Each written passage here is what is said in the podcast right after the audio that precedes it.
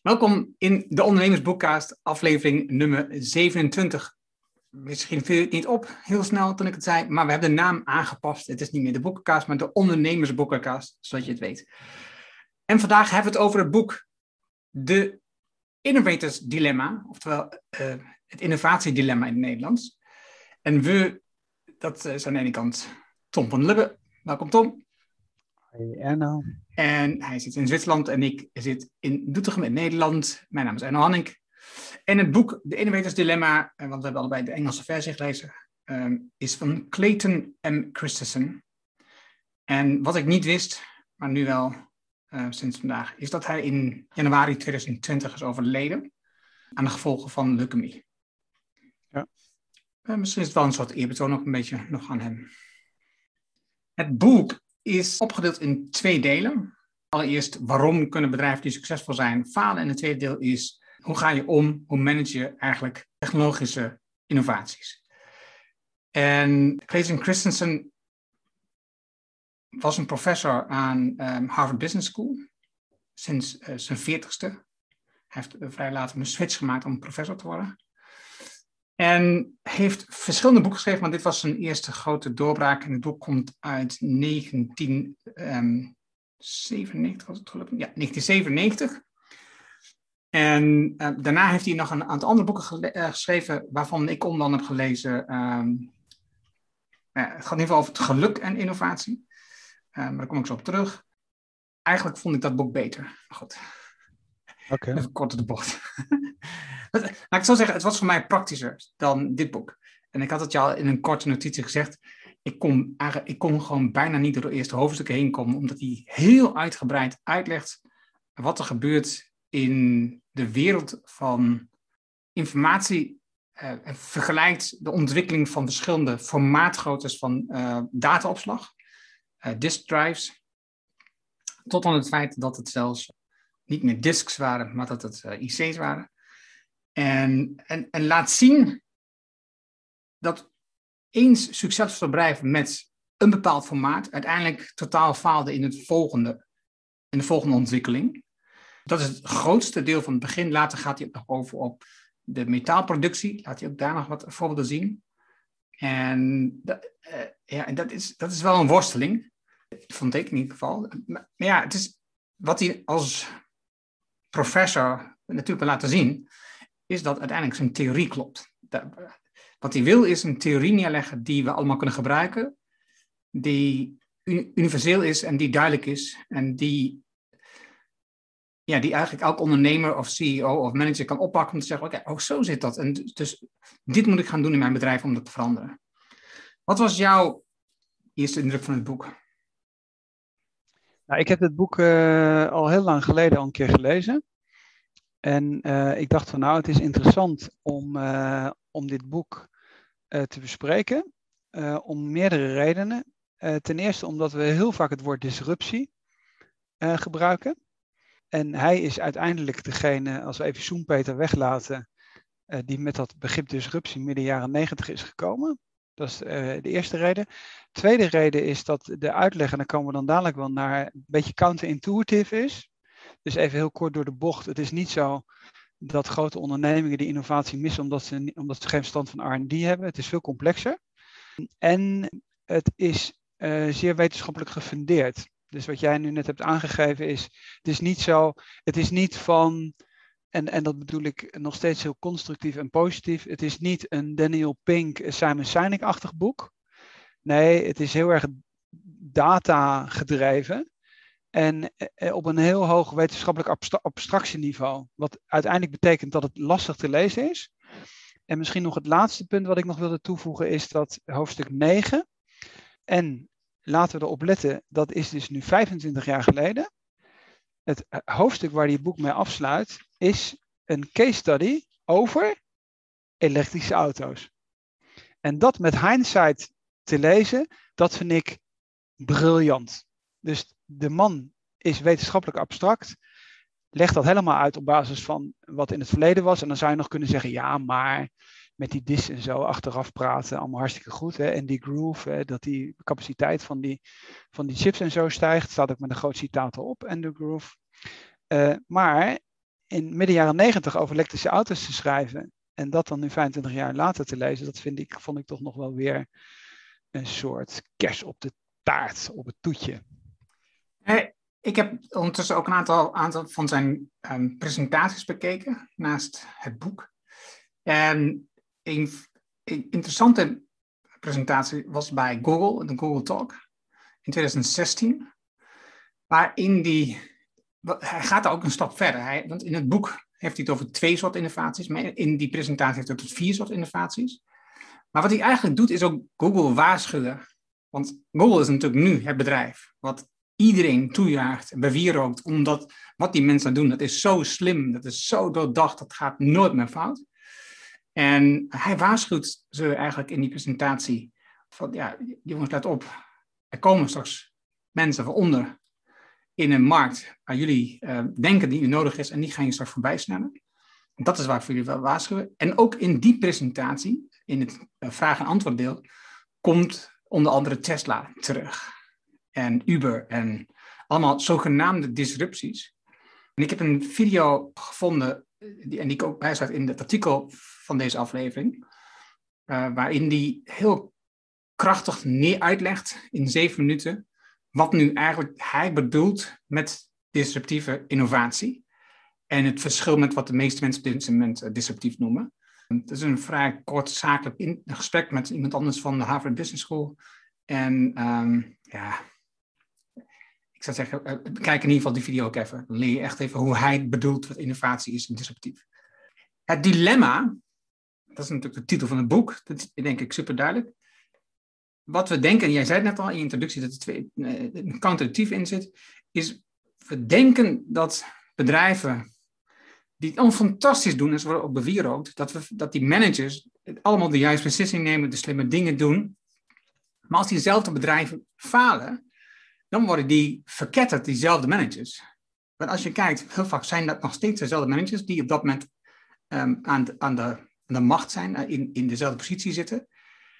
En eigenlijk hebben ze precies de juiste dingen gedaan volgens wat we met elkaar vinden dat de juiste dingen zijn. En toch worden ze ingehaald. Toch vallen ze tot het midden of zelfs verdwijnen uiteindelijk helemaal van het strijdveld of van het uh, platform. En, en wat je wil, is nadenken over het dilemma waar ze telkens als manager tegenaan loopt. Hij schetst dan het voorbeeld in, in dit soort video's. Zegt hij, dan klopt iemand op de deur van de manager. En die zegt, ik heb een fantastische nieuwe innovatie. En zegt die manager, zegt, oké, wat is dat dan? Nou, dat is iets technologisch heel nieuws. En uh, daar wordt ons product beter van en groter en kan meer en efficiënter en we verdienen er meer geld op. En daar zijn onze klanten heel blij mee. Oh, dat is uh, fantastisch. Andere um, R&D-man klopt op de deur. Ik heb een nieuwe innovatie. Ja, eigenlijk kan het minder.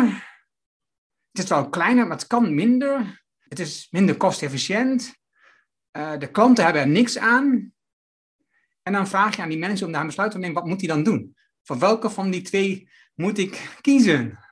Ja, logisch natuurlijk het product wat veel oplevert, waarbij je nu een markt hebt en waarbij je uh, weet dat je meer marge gaat halen. En dat is wat continu gebeurt. Terwijl inbrekers, dus in die markt, die gaan aan de onderkant van de markt zitten, zitten op een totaal andere klantpositie, zitten helemaal niet met dezelfde klanten te werken.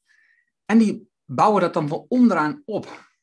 En je ziet dus ook dat het is eigenlijk meer een marketingdilemma bij zo'n innovatie, bij zo'n disruptieve innovatie, dan een technologische innovatie. Want die ontwikkelingen zijn meestal gebaseerd op de technologie van vandaag, maar in een heel andere vorm gegoten. En dus is het meer van, kan ik een andere markt ervoor vinden, dan kan ik de technologie verbeteren en het aan bestaande klanten aanbieden. Wat ik wel interessant vind, is misschien dat we daar even op moeten ingaan, op dat want je hebt enerzijds is dat dilemma, maar je hebt, wat ik zo interessant vind, is als dingen counterintuitive zijn. Dus even heel simpel gezegd, als er nu veel over disruptie wordt gesproken, dan zegt men van ja, die grote organisaties zijn allemaal zo traag. En weet je, daarom wordt dat allemaal niks. Maar het is dus veel complexer. Dus misschien om het even toch, toch simpel te maken. En, en, en, en juist niet in die, in die technische details om zich te verzanden. Want dan moeten de mensen dat maar lezen als ze dat interessant vinden, hoe die hele dis, hoe zich dat heeft ontwikkeld. Is dat wat counterintuitive is, is dat je dat bedrijven die ergens beginnen, jij noemde het al even op basis van een marktsegment, met een, soms met een inferieur product lijken te komen in het begin. Dus, en toen dacht ik van ja, zou je iets kunnen nemen wat een consumentenproduct is, wat misschien wat makkelijker is. En toen is me eigenlijk te binnen geschoten de ontwikkeling van de automobielindustrie. Waarom? Zodat we naar de hand die elektrische auto ook kunnen pakken uh, aan de podcast. En wat je hebt gezien is eigenlijk dat de Europeanen, of misschien zelfs ook de Amerikanen, die hebben totdat de Japanners kwamen, kwalitatief superieure auto's geproduceerd. En die zeiden, ja nee, de Japanners, weet je. Toyota. Dat is Toyota. Wie rijdt er nou in de Toyota? Die kwamen met een kleine auto. Ja, ja, eh, ja. Veel goedkoper. Ja, ja, ja. Dus, en, dat is, en dat is iets wat wij eigenlijk allemaal voor heel veel mensen hebben meegemaakt in onze eigen jeugd. En mensen die een fatsoenlijke auto wilden hebben, die kochten misschien een Duitse auto of een Franse auto, et cetera. Misschien zelfs nog een Amerikaanse auto, maar zeker geen Japanse auto. En dat idee van design is niet helemaal goed, of in ieder geval niet zo superieur, die auto kan veel minder, uh, eigenlijk inferieur product. Nou, als we nou even, even tot Tesla en consorten even weglaten. Toyota kwam op een gegeven moment en schaalde steeds sterker op. In het begin niet serieus genomen, maar Toyota werd wel de grootste automobielproducent. Dus daar hebben we eigenlijk een typisch voorbeeld waar iedereen zich als consument iets onder kan voorstellen, omdat we al die auto's in het verleden hebben gezien. En waar kennen we Toyota ook van? Van die hele lean productie en Toyota Kaizen, et cetera. Toyota Way is ook, hè, ook een boek, uh, staat hier ook in de kast. Misschien ook nog maar een keer doen.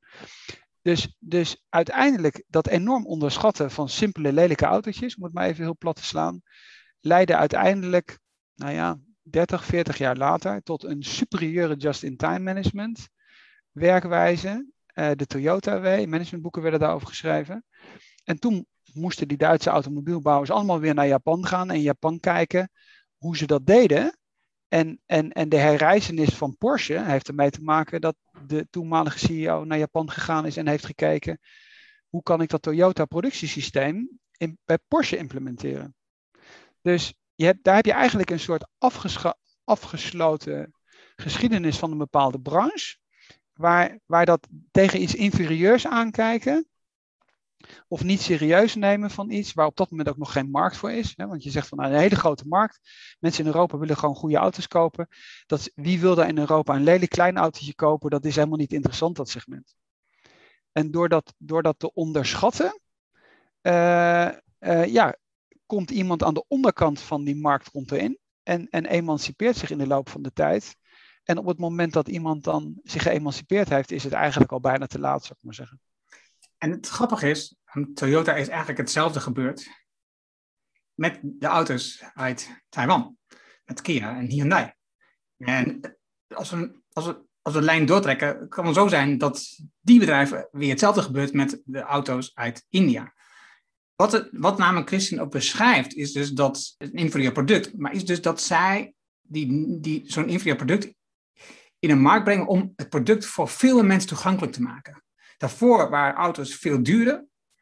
En zij zorgde ervoor dat de auto op dat moment voor veel mensen toegankelijk was, omdat die, dus mochten, bekochten, verkochten een veel goedkoper product. Hij en Clayton vertelde ook dat hij met zijn vrouw was, die in, ik denk Taipei, heb ik iemand zeker. En had hij het over, uh, als je kijkt naar de toekomst, elektrische auto's, hebben we het even weer over. In vergelijking met Tesla. Zij kwamen daar, hij, hij zag, ik zag daar een elektrische auto, een eenpersoonsauto voor 2500 dollar. Dus in vergelijking met Tesla, dat, was een van die innovatie. Dat is, dat is namelijk disruptie, zegt hij.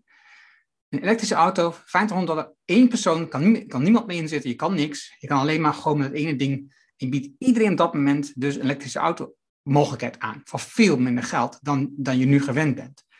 Dat is disruptie in zijn, in zijn theorie. Dat je namelijk de onderkant van de markt openbreekt. En eigenlijk die markt groot maakt. Disruptie is dus ook dat de markt vergroot wordt Terwijl de geleidelijke innovatie, de sustaining innovatie, het behoud van, is eigenlijk behoud van de markt. Dat is, je maakt hem niet groter, je maakt het product beter, maar je levert gewoon dezelfde klant. Dus het, wordt niet meer. Dat is het verschil tussen die twee dingen. Ja, en die link die in het boek ook wordt gemaakt is naar Ford. Waar die in principe zegt van de uitvinding van de auto is nog niet, is niet de disruptie.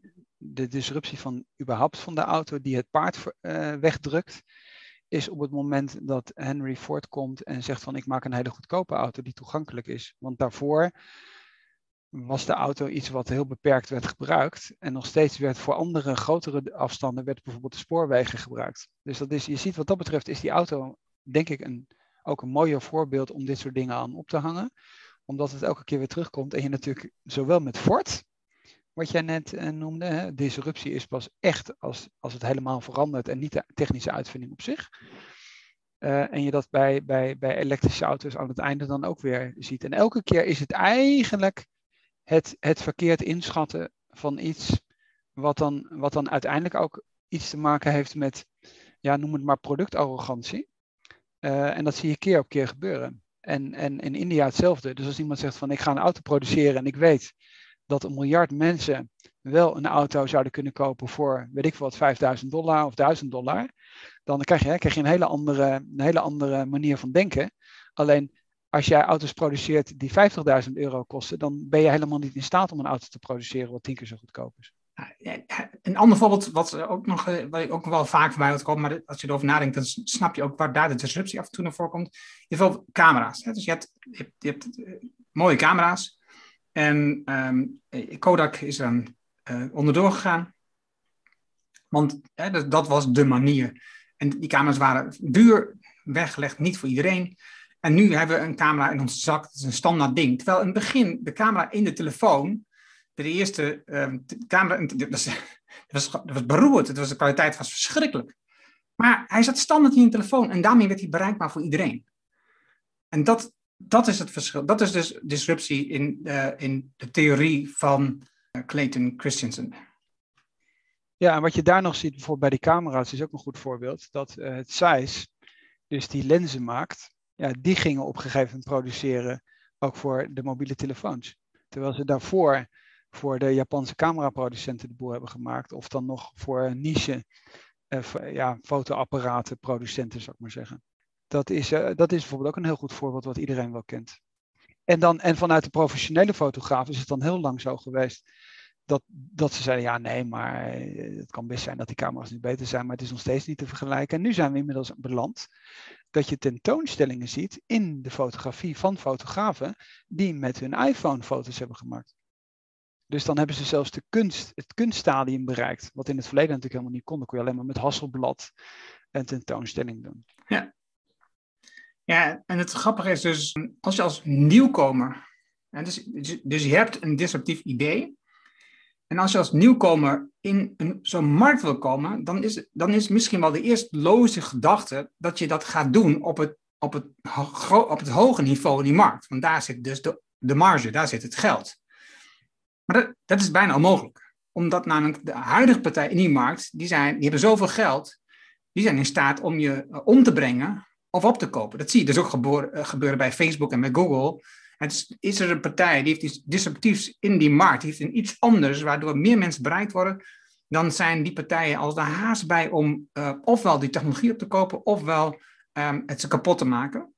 En, en dus als je als nieuwkomer iets wil, dan moet je dus eigenlijk onder die markt waar geen geldvinding is voor die grote partij, daar moet je inbreken, want daar staan, ontstaan de kansen. En dan kun je van daaruit ontwikkelen met vernieuwing en steeds meer marge maken. En en het grappige is natuurlijk ook in zo'n. Want je, je zoekt eigenlijk andere klanten, dus je krijgt een soort niche-markt. En doordat je in zo'n niche-markt zit, ehm, heb je ook dus de gelegenheid om eh, onder de radar te blijven van. Um, in de stealth zeg maar. Ten opzichte van die grote. Die zien niet dat je in een niche-markt want je stoort hun niet. Dus je kunt je ook rustig ontwikkelen. Dus dat is een van de strategieën om je ja, in zo'n um, nieuwe markt te ontwikkelen. Wat overigens ook nog een goed voorbeeld is, is natuurlijk Haier. Dus de, de koelkastenproducent in China, die natuurlijk in eerste instantie ook koelkasten heeft gemaakt die we inferieur vonden. Maar het eind van het verhaal is wel dat er 100.000 mensen nu werken en ze, en ze de koelkastenafdelingen van GE, van General Electric en, en, en al die andere bedrijven uiteindelijk allemaal over hebben genomen. omdat natuurlijk dat goedkope segment, dat is per definitie, als je dat weet ontwikkelen, heel groot. het segment voor, ik zou maar zeggen, een goedkope auto, om even weer terug te gaan naar Henry Ford, is heel groot het, het, het segment voor een paar hele luxe auto's die daarvoor rijden, de auto als luxe product, uh, dat segment is klein geweest. En daarom zegt Clayton Christensen nee, disruptie is, is in principe als je, als je het echt helemaal weet te veranderen. En dat heeft dus heel vaak te maken met, uh, met een goedkope variant om er überhaupt in te komen. Ja. En wat moet je nu doen als bedrijf? Als je, het is, je zit als bedrijf, hè, zoals Facebook of Volkswagen of wat dan ook, maakt niet uit hè, wat voor voorbeeld je kiest. Maar wat moet je nou als bedrijf doen om ervoor te zorgen dat je en zo lang mogelijk gebruik maakt van de hoge margeproducten en toch ook niet die disruptieve ontwikkelingen mist. Nou, een van de oplossingen die die zegt, die Kneten zegt, is dat je een afdeling ergens anders neerzet. Totaal buiten je normale uh, vestigingen, um, totaal locatie. Hij noemt het voorbeeld van HP ehm, of Xerox, ik dacht dat het HP was. Um, totaal verschillende staten. Uh, en en zo'n zo'n nieuwe afdeling, of een nieuw bedrijf is het eigenlijk, die begint totaal onafhankelijk van de grote moeder. Uh, met een eigen management, met eigen regels. Die hoeven zich niet uh, te conformeren aan de regels van de moeder. Die hoeven zich niet te houden aan de kerngetallen van de moeder. Die kunnen hun eigen ding doen. En de moeder investeert dan in die start-up om um, de start mogelijk te maken. En, en ze zijn dan een, een, bepaald percentage zijn ze eigenaar geworden van het bedrijf. En als nou blijkt dat dat een succes wordt, als ze doorbreken met een innovatie en het een nieuwe markt vinden met een inferieur product, dan pakken ze het weer op, nemen ze het bedrijf over, integreren ze en kunnen ze van daaruit verder groeien en kunnen ze de nieuwe um, ontwikkelingen, technologische ontwikkelingen maken. Want de marktinnovatie is dan gedaan door een partij die daar los van staat, die anders denkt en die niet. Want het punt is namelijk, dat vertelt ook zo mooi in het verhaal, is op het moment dat je een manager hebt die heeft dus een visie die zegt: nou, nee, dit is, dit is innovatie, dit is, dit is technologie, dit is iets nieuws, ik zie een nieuwe markt, daar ben ik aan de slag. En als je een groot bedrijf bent, dan, dan zit dat jouw klant en die hele markt, die zit helemaal geïntegreerd in je bedrijf. Dus iedereen denkt vanuit die positie. Dus het is heel ingewikkeld om dan als eenling, als een andersziener, um, jouw visie te doorbrengen in die, in die organisatie. Dus mensen gaan jou intern onbewust tegenwerken. En zeggen, dat kan helemaal niet, want het levert veel te weinig op. Wanneer levert het op? Op een moment uh, wordt je product of je innovatie gewoon gekild. En dan zie je dat soort mensen gefrustreerd vertrekken en een eigen bedrijf ergens starten. En soms ook dus hun moeder voorbij streven. En dus wat je dus, wij dus wil waken als moeder, is dat je dat overkomt en eigenlijk gewoon investeert en in contact blijft met zo'n partij en weet wat er gaande is op het moment dat het ja, weer past, integreer je helpen. Ja. of je laat het gewoon zelfs doorgroeien, dat zou ook nog kunnen. Er zijn ook wel genoeg voorbeelden van bedrijven die op de verschillende marktsegmenten gaan zitten. Dat zie je zelfs ook bijvoorbeeld bij het MKB, hele grote MKB-bedrijven. En die, uh, die consolideren dan en die, die, die pakken gewoon die hele curve. En die zeggen van nou, ik heb bijvoorbeeld goedkope ramen en een middensegment en dure ramen, allemaal met verschillende labels. Maar dezelfde familie is daar eigenaar van. Mensen weten dat vaak ook helemaal niet. Of gehoorapparaat is ook zo'n voorbeeld. Er zijn best waar ze die, al die dingen pakken. En waar natuurlijk dan ook weer juist, juist aan de onderkant van die markt ook vaak een bepaalde uh, ambitie is. Juist, juist die, die chicere uh, variant en die duurdere varianten laten zien dat ze, dat ze toch een soort uh, bestaansrecht hebben. En dat heeft natuurlijk bij Toyota ook een hele belangrijke rol gespeeld. Dat, dat Toyota was niet alleen maar van we willen een grote producent worden. Nee, het was ook, het was ook een beetje het herstel van het aanzien van Japan in de wereld. Dat speelde allemaal een rol. Ze wilden uiteindelijk ook laten zien dat ze ook fatsoenlijke auto's konden bouwen.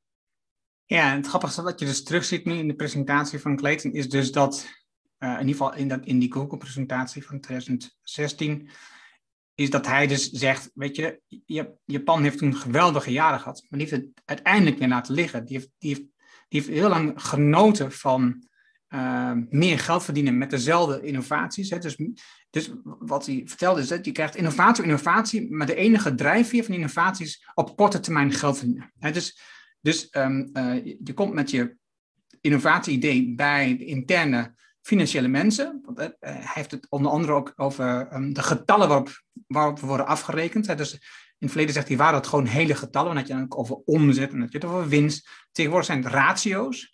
Dus op basis van ratio wordt gekeken, ja, is dit, is, dit, is dit rendabel? En je kunt dus meer innoveren en je kunt minder kosten hebben.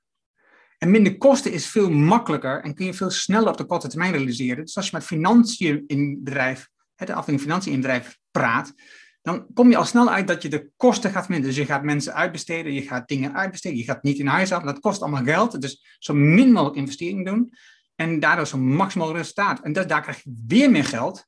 Wat doe je dan weer met dat geld? En dus het blijft eigenlijk een financiële um, ja, cirkel waar je in blijft draaien. Maar er is geen echte innovatie. Er is geen echte vernieuwing. Er is geen, geen duurzame vernieuwing. En dan zie je dus zo'n land als Japan, maar hij noemde ook Europa, uiteindelijk dus uh, kapot gaan. En hij, hij zegt, ik ben ook bang voor Amerika. Overigens, vanuit Europa gezien heb ik daar een iets andere visie over. Maar goed, dat is, uh, dat is Clayton. natuurlijk, hij is in Amerika, zit echt, hij zat er natuurlijk enorm in. Vertel eens wat over het hoofdstuk van uh, de elektrische auto.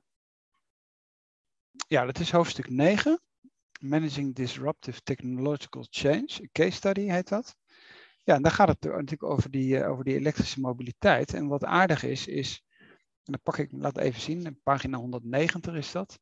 Uh, misschien niet, niet heel, heel goed te zien, maar wat, wat hij eigenlijk doet is, hij pakt een tijdsas. En dan neem ik er even het voorbeeld van de batterij uit, want dat kent iedereen wel. Dat je eigenlijk dingen in de tijd kunt extrapoleren. Dus als je bijvoorbeeld weet dat de bottleneck is batterijcapaciteit. Dat heeft bij de elektrische auto natuurlijk een belangrijke rol gespeeld. Maar je weet dat die aan het veranderen is. Dan kun je eigenlijk gewoon uitrekenen waar zit dat punt dat je met zo'n auto wel genoeg kilometers kunt maken. want in het begin was het zo van ja, als je een elektrische auto hebt, dan kun je alleen maar één, blokje rijden, zou ik maar zeggen. En dan, dan was het dat.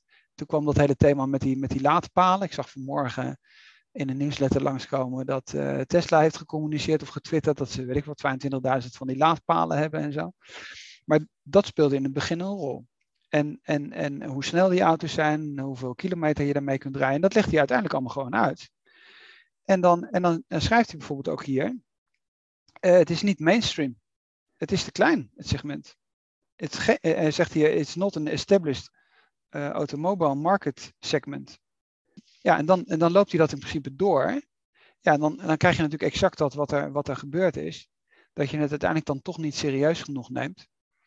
En waarschijnlijk ook intern heel veel discussies hebt van ja, elektriciteit, weet je, dat is allemaal niet, uh, zo functioneert dat niet. En je kunt met die auto niet snel genoeg rijden en je kunt niet snel genoeg optrekken. En de reach is te laag, et cetera. Ja, kijk maar waar we nu staan. 25 jaar later, een market cap van, uh, van Tesla. En de market cap zegt natuurlijk toch iets over de verwachting van de toekomst. want anders zou een belegger daar niet voor willen betalen wat is het? Net, zo, net zoveel waard als de, de drie automobielproducenten die daarna komen. Ik weet het niet precies uit mijn hoofd. Dus dat, is, dat vind ik op zich wel, wel leuk om, um, voor de mensen. Dus als je zegt van nou weet je wat, ik vind dat boek een beetje dik. Het zijn uh, toch weer 200 echt zware bladzijden. Dan is denk ik wel dat hoofdstuk over elektrische mobiliteit toch wel heel erg leuk. Wat ik uh, bijzonder vond, en, en, dat heb ik uh, uit van die presentaties, gaan niet uit het boek voor duidelijkheid, is wat hij ook zegt hij, hij, haalt namelijk het gesprek aan wat hij had met. Oh, dat zit in die video van die, van die, van die zeven minuten waar hij uitlegt van de disruptieve innovatie, wat het, wat het precies betekent. Het was een gesprek wat hij had met de directeur van de CEO van Intel, de chipmaker. En die kerel van Intel die belde hem op en zegt: Ja, weet je, um, ik heb helemaal geen tijd, ik ben helemaal geen boeken lezen, maar ik hoorde dat jij een interessante theorie hebt. Um, kun je die aan mij uitleggen? Ja, dat, wil ik wel doen. Dus hij vliegt naar Intel, naar die dier, ik weet niet wie de CEO heet uit mijn hoofd, maar die, vliegt hem toe en, hij is daar. En hij um, zegt, ja, het is wat tussen gekomen, ik heb tien minuten voor je. Dus je moet in het kort uitleggen hoe het zit, zegt hij tegen Clayton. Hij zei, dat heeft geen zin, ik moet je de theorie uitleggen, want dan snap je het zelf. Dan kun je, dan kun je in slag. En, en dus uiteindelijk komt hij toen theorie uit te leggen en hij legt uit um, de essentie van de theorie, waar het vandaan komt en wat de effecten daarvan zijn. En, en dan snapt die CEO in één keer, oh, oké, dus dit is er gaande in mijn markt. Dus zo moet ik erop reageren. En dat is eigenlijk ook het hele doel van Clayton. Dat hij dus, hij zegt, data laat zien wat het verleden heeft gedaan. Het is data, met de data kunnen we het verleden, maar we kunnen niet de toekomst. Met een theorie kun je namelijk bedenken wat de toekomst zou gaan, gaan opleveren. Wat in de toekomst gebeurt. Wat je moet beslissing moet nemen richting de toekomst. En dat is wat hij wil doen. Hij wil een theorie neerleggen. En daarom is het boek interessant, vind ik. Hij, leg je, hij geeft je een theorie, waardoor je snapt, als je een, een groot succesvol bedrijf hebt, of als je een start-up bent, in welke kant van de markt je moet bewegen. Wat is, wat is echte disruptie? Waar ga je de toekomst echt mee redden? Niet dat elke um, innovatie het redt, maar dan maak je wel een veel grotere kans om dat te realiseren. En wat ik ook nog wil zeggen is namelijk hoofdstuk 10, is het, dat is namelijk het volgende hoofdstuk na, na die case study. Daarin is nog een soort korte handleiding, uh, waarin de kern uitlegt van uh, nou, die theorie eigenlijk. En daarnaast een aantal vragen voor je heeft, die je dan kunt stellen intern. Nou, wat moet, wat moet ik nu doen? Wat, zijn de indicatoren? Wat moet ik nu doen? Ook al vond ik het in het begin lastig om erin te gaan. Ik heb zelfs nog een technische achtergrond, dus voor mij zegt die disk ook nog echt iets. Dus het is een worsteling erin te komen. Maar de helderheid van die theorie na hoofdstuk 4, zeg maar, dan heb je namelijk dat grootste datadeel overgeslagen, waarom die bedrijven dan uh, falen. Ja, dat is, dat is toch wel enorm waardevol, dat je begrijpt waar komt dit vandaan en wat is de achterliggende theorie en wat kan ik er dan mee als, als ondernemer in een succesvolle branche of als start-up om in een, om in een markt in te breken. Ja, wat misschien nog wel aardig is, ik zit uh, in dat hoofdstuk van die, van die elektrische auto. Legt hij ook nog even uit. Hij citeert zelfs iemand van Chrysler, William Glaub. En die zegt van ja, nee, maar die, die, de battery technology is simply not ready. En dan zegt hij, the reason these companies view a breakthrough in, bat in battery technology as the critical bottleneck to the commercial success of electric vehicles, of course, is that their executive has positioned their minds and their products in the mainstream market. Dus je ziet het aankomen. Dus je zou kunnen zeggen, weet je wat, je pakt, je pakt iets waar die, die, die, die range, hoeveel je met die auto kunt rijden, niet zo relevant is. Dus ik zou zeggen, lokaal stadswagentje, zeg maar wat. Of uh, golfkarretje of wat dan ook. Um, dan heb je dat probleem niet. Nee, maar om, als je mindset is dat een auto heel snel van 0 naar 100 moet en uh, eh, 500 of weet ik veel wat hoeveel 100 kilometer kan rijden zonder dat je naar de benzinepomp moet, ja, dan, dan is die mindset zo verschillend dat je voor een heel groot gedeelte dat eerste traject gewoon mist. Omdat die auto in eerste instantie niet voldoet aan die snelheid of aan die range. En dat vind ik, legt hij daar heel goed uit. Terwijl die, die, die statistiek en, en, en, die, en die grafieken dat op een gegeven moment die ontwikkeling van die batterij zo ver zal zijn dat je wel er x 100 kilometer mee kan rijden. Want dat onderkennen die automobielproducenten wel allemaal. Ja, dan is het natuurlijk te laat. En wat dat betreft kun je dan ook weer, denk ik, de strategie van Tesla heel goed uh, zien. Dat hij dat dan toch begonnen is met een dure auto, omdat het in het begin naar verhouding nog te duur was om te produceren. Dus hij, hij pakte toen die in het begin die sportauto, maakte dat op een of andere manier cool. En zei hij van ja, maar als ik steeds grotere getallen kan gaan produceren. En ik ben met, met die batterijen ook weer veel verder. En die prijzen gaan ook naar beneden. Dan, uh, dan, dan wordt het automatisch wordt dat volume veel groter. En nu zie je dat hij natuurlijk in een grote manier die fabrieken aan het bouwen is. Maar waar ik ook een beetje aan moest denken was. Bijvoorbeeld, uh, wat we natuurlijk ook nog gaan bespreken, is het boek over Netflix. Dat is ook weer zo'n typisch geval. Iedereen wist, op een gegeven moment ga je streaming krijgen. Hè? Maar iedereen zei, ja, het duurt allemaal veel te lang. En, uh, maar ze waren in principe 25 jaar geleden ook al met, met streaming bezig. Alleen toen was het nog te vroeg. En als je dan Reed Hastings hoort, dan zegt hij, ja, elke keer moesten wij dat tijdstip weer gaan verschuiven. Wij dachten al dat het eerder zou komen, maar weer vijf jaar later, nog vijf jaar later, et cetera. En maar wie had er uiteindelijk gedacht dat een club die video's verstuurt, uh, de meeste Oscars wint. dus dan heb je zelfs nog een volgende golf te pakken, waar, omdat ze dan die kanalen hebben, die dat Netflix-kanaal hebben, op een gegeven moment gewoon in die productie uh, gaan. Als je natuurlijk mensen had gevraagd van, ja, denk jij dat, dat zij ooit fatsoenlijke films gaan produceren? Nee, niet, want het was een club die video's verstuurde. Wat ik nog meer zou doen is, zijn hebt het boek wat ik zei, Competing Against Luck. Dat noemde ik in het begin, de titel was even kwijt. Competing Against Luck, dat is een zeer interessant boek. Dat gaat over ehm, het begrip van dat je niet kijkt vanuit de eigenschappen van de klant, maar dat je kijkt, wat is de job to be done, zoals dat noemen. Dus wat is de taak die de klant wil uitvoeren? En daarop richt je je marketing. En een ander interessant boek van hem, um, heb ik nog niet gelezen, maar ik heb wel verschillende presentaties over gezien ondertussen. En dat gaat over ehm, wat meet je eigenlijk in je leven uh, waarmee je succes hebt. En ja, dat is ook een interessante manier van kijken. Je, je, ziet in die presentaties wel terug van hem dat hij gelovig is. Hij is een leven lang uh, bij een kerk betrokken, maar ook zijn leven lang gewerkt bijvoorbeeld bij de scouting. dus, dus hij is een heel erg uh, genereus en hij was heel erg genereus en, en man ja, die, die iets, iets wil bijdragen aan, aan de wereld. Dat is super duidelijk. En daar zit dat geloof zit, zit, zitten, in. In de laatste paar jaar van zijn presentaties, en dat legt hij een bepaald moment uit in één presentatie, zie je twee dingen aan hem. Um, hij loopt steeds moeilijker en hij, hij praat um, langzaam. Dat deed hij eigenlijk altijd, maar, maar hij, heeft moeite om zijn woorden te vinden. En dat is, in het begin moet je daar een beetje aan wennen als je naar zijn presentaties kijkt van de laatste paar jaar. Um, maar dat legt hij uit.